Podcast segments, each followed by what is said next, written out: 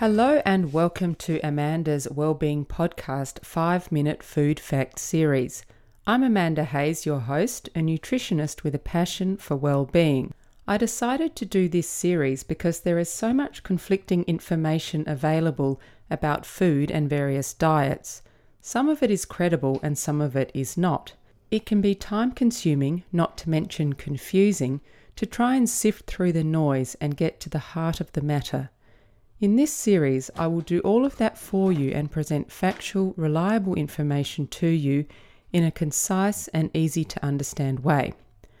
I'll take a moment to let you know that you can subscribe to my podcast, which includes interviews with experts in the fields of nutrition, physical health, and mental health, and this 5 minute food facts series on YouTube.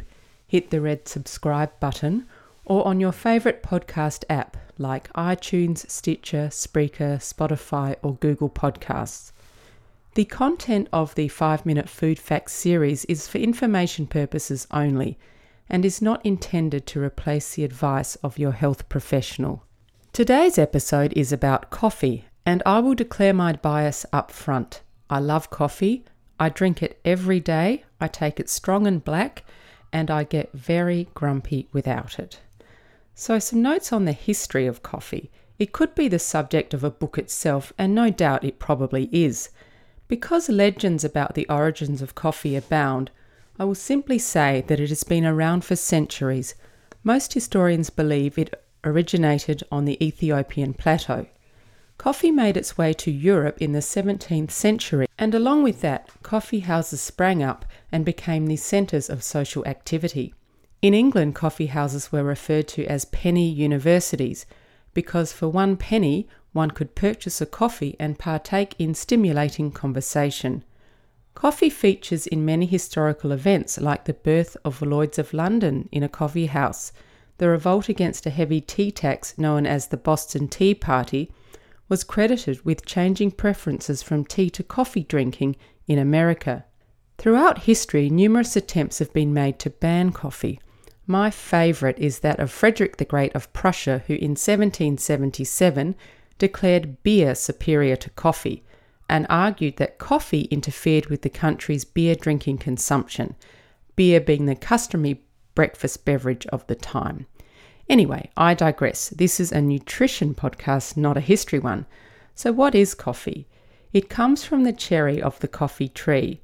The two commercial species of coffee are Arabica and Robusta. Arabica, originating in Ethiopia, accounts for 70% of the world's production. Robusta, primarily used in blends and in instant coffee, has 50 to 60% more caffeine than Arabica. Coffee naturally contains several compounds, including caffeine, antioxidants, diterpenes. I'll, I'll address caffeine in a minute, but just quickly, Antioxidants are compounds in food that scavenge and neutralize free radicals, that is, harmful molecules that can damage your cells. Antioxidants will be the subject of an upcoming 5 minute Food Facts series episode. Diterpenes are contained in the oil of coffee, and a high consumption has been linked to increased serum cholesterol, but it does depend on how the coffee is brewed. On the contrary, some studies suggest that diterpenes may have a protective role against cancer, but more research is required. In addition, coffee contains a number of micronutrients, including potassium, magnesium, and niacin. Back to caffeine. Caffeine is the stimulant contained in coffee.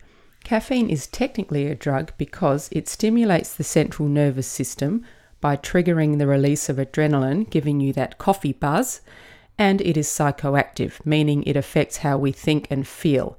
It increases the release of dopamine, accounting for your improved mood after a coffee. A typical cup of coffee contains 75 to 100 milligrams of caffeine. If you are not pregnant, a habitual intake of up to 400 milligrams a day, that's about four or five cups, should not, not pose safety concerns. You should note, though, that the amount of caffeine varies per cup. If you are interested, I'll put a link in the show notes to an article titled How Much Caffeine is in That Drink. So, what happens to the body when you have coffee? Some effects include improved attention and alertness, it is a bronchodilator, and it increases glucose metabolism, improving insulin sensitivity in the muscles. So, what are the benefits of coffee consumption?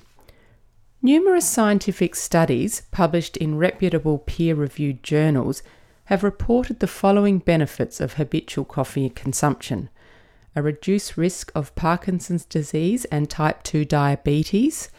It is associated with a lower risk of colorectal cancer and stroke in women. Uh, it reduces the likelihood of developing dementia. Coffee consumption is inversely associated with mortality, and a study in Japan found that green tea and coffee consumption is inversely associated with the risk of cardiovascular disease and stroke. So that's pretty good. Just to clear up some myths about coffee causing dehydration, coffee contains, or black coffee that is, contains in excess of 95% water. And according to research, when consumed in moderation, it does not lead to dehydration. There may be a mild short term diuretic effect from caffeine, but this is not strong enough to outweigh the benefits of the fluid intake from coffee consumption. So, are there some risks associated with coffee consumption? One does develop a tolerance to coffee over time, and withdrawal from it causes headache, tiredness, and mood changes. However, unlike many other drugs, the addiction can be broken in 7 to 12 days. Some people have a specific gene variant that makes them metabolize coffee slowly. These poor souls can feel jittery or dizzy when they consume coffee and have an increased risk of heart attack if they consume more than two coffees per day. It is also recommended that coffee consumption be limited during pregnancy as the rate of elimination of caffeine from the body decreases and caffeine freely crosses the placenta. Very high maternal intake can increase the risk of spontaneous abortion. Another grave risk is that if you are drinking coffee in a cafe, you are very likely to encounter groups of MAMILs, that is, middle aged men in lycra, and whilst not life threatening, it can be quite confronting. I want to also briefly mention that caffeine can be used in endurance sport. If you use sports gels, for example, you will notice that many of them contain caffeine. This, however, is the subject of ongoing research, which I will cover in another episode of 5 Minute Food Facts about ergogenic aids in sports nutrition. So, how did the hipster burn his tongue? He drank coffee before it was cool. Thank you for listening to my podcast about coffee. You can subscribe to Amanda's Wellbeing podcast on YouTube, hit the subscribe button, and while you're there, click on the bell to be alerted when new episodes are available. You can also subscribe on your favourite podcast app, including iTunes, Stitcher, Spreaker, Spotify, or Google Podcasts. And you can follow the podcast on Twitter, Instagram, and Facebook. Direct links to all social media can be found on the subscribe page of my website at www.amandaswellbeingpodcast.com. If you would like to contact me, you can send me a message via the contacts page on my website. Please feel free to suggest topics you'd like to learn more about, and I'll do my best to deliver that to you. Also, and finally, please take a minute to leave a rating on iTunes. It improves visibility and will inspire me to keep researching for this 5 minute food facts series. Thank you for tuning in. Eat well, move well, think well.